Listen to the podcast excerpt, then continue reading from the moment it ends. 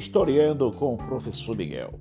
Vamos falar um pouco sobre a abolição da escravatura no Brasil, que na realidade é o fim do trabalho desumano que durou quase 300 anos ou mais de 300 anos no Brasil. Quando eu falo trabalho desumano, era um trabalho onde os negros comprados no período do Brasil colônia, que esses negros eram negociados, era comercializado é, numa, numa rota marítima ou numa rota comercial que os europeus faziam da África até o Brasil, vendendo esses negros. E esses negros serviam como escravos, trabalhadores, para produzir as riquezas dos seus senhores. A abolição da escravatura no Brasil representou momentos de lutas, de muitas lutas, que, que para ter resultado nisso aí foi resultado gradativamente, de forma paulatina, de forma bem lenta mesmo, mas também de vitórias. Além das lutas, tivemos vitórias para os escravos e grupos apoiadores de abolicionistas. Esses grupos de apoiadores abolicionistas eram pessoas que eu lá para a Europa e lá na Europa aprendiam o tripé das ideologias, principalmente as ideologias dos iluministas, os pensadores, os filósofos europeus. Essas ideologias tinham um tripé muito interessante: liberdade, igualdade e fraternidade. Isso porque, durante quase 300 anos, essa forma de trabalho exploradora e desumana vinha sendo praticada no país pelos colonizadores portugueses. Esses colonizadores portugueses sentiam-se donos da terra, sentiam-se donos de tudo e queriam cada vez mais bater nessa tecla que a escravidão no Brasil fosse eterna. Mas tudo começou em 1900 e aliás 1530, quando para atender a demanda dos portugueses para a mão de obra, para o trabalho nas lavouras, os índios brasileiros começaram a ser escravos, a ser escravizados. Nessa época inicia-se um processo para a colonização da América Portuguesa e em seguida a exploração dos índios foi substituída pela escravidão dos negros africanos trazido por intermédio, por intermeio, aliás, por intermeio de tráfico de navio negreiro. É uma longa história quando nós falamos sobre a escravatura no Brasil.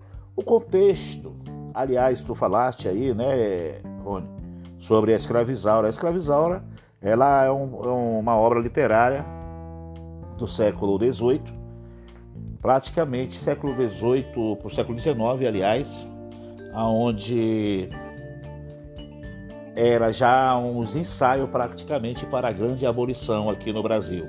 Só que a abolição aqui no Brasil aconteceu em 1888 e a escrava Isaura ela é anos antes, muitos anos antes que essa obra literária, que é uma obra que se eternizou aqui no Brasil. Contexto histórico sobre a abolição do Brasil, sobre o fato que nós estamos relatando, é, como foi mencionado, a escravidão teve início na época do Brasil colônia. Ela inicia quando? Em mil, o Brasil colônia de 1530 até 1822, quando o Brasil se torna império. Logo depois, os portugueses descobriram o país.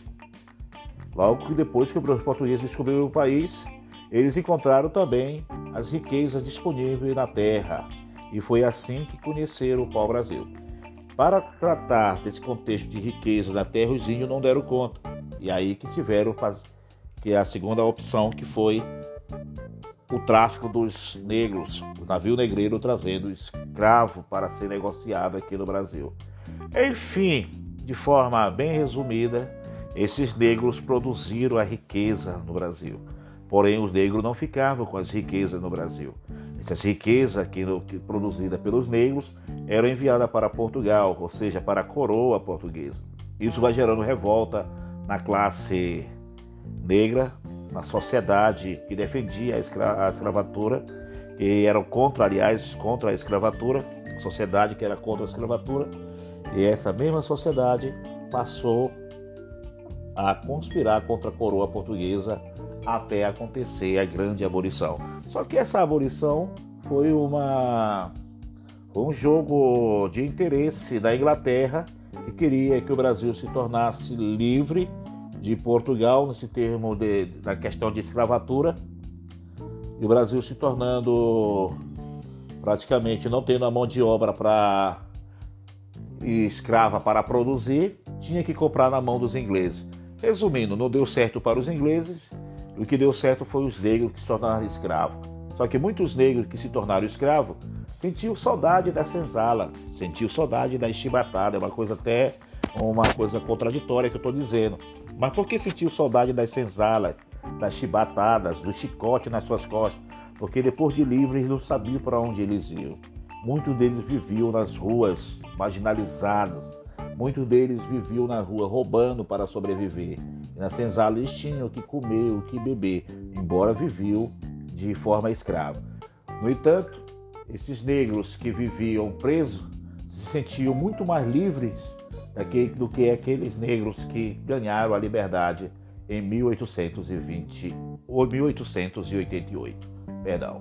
Então, eu resumo e termino bem aqui toda a nossa conversa. Historiando com o professor Miguel. Valeu!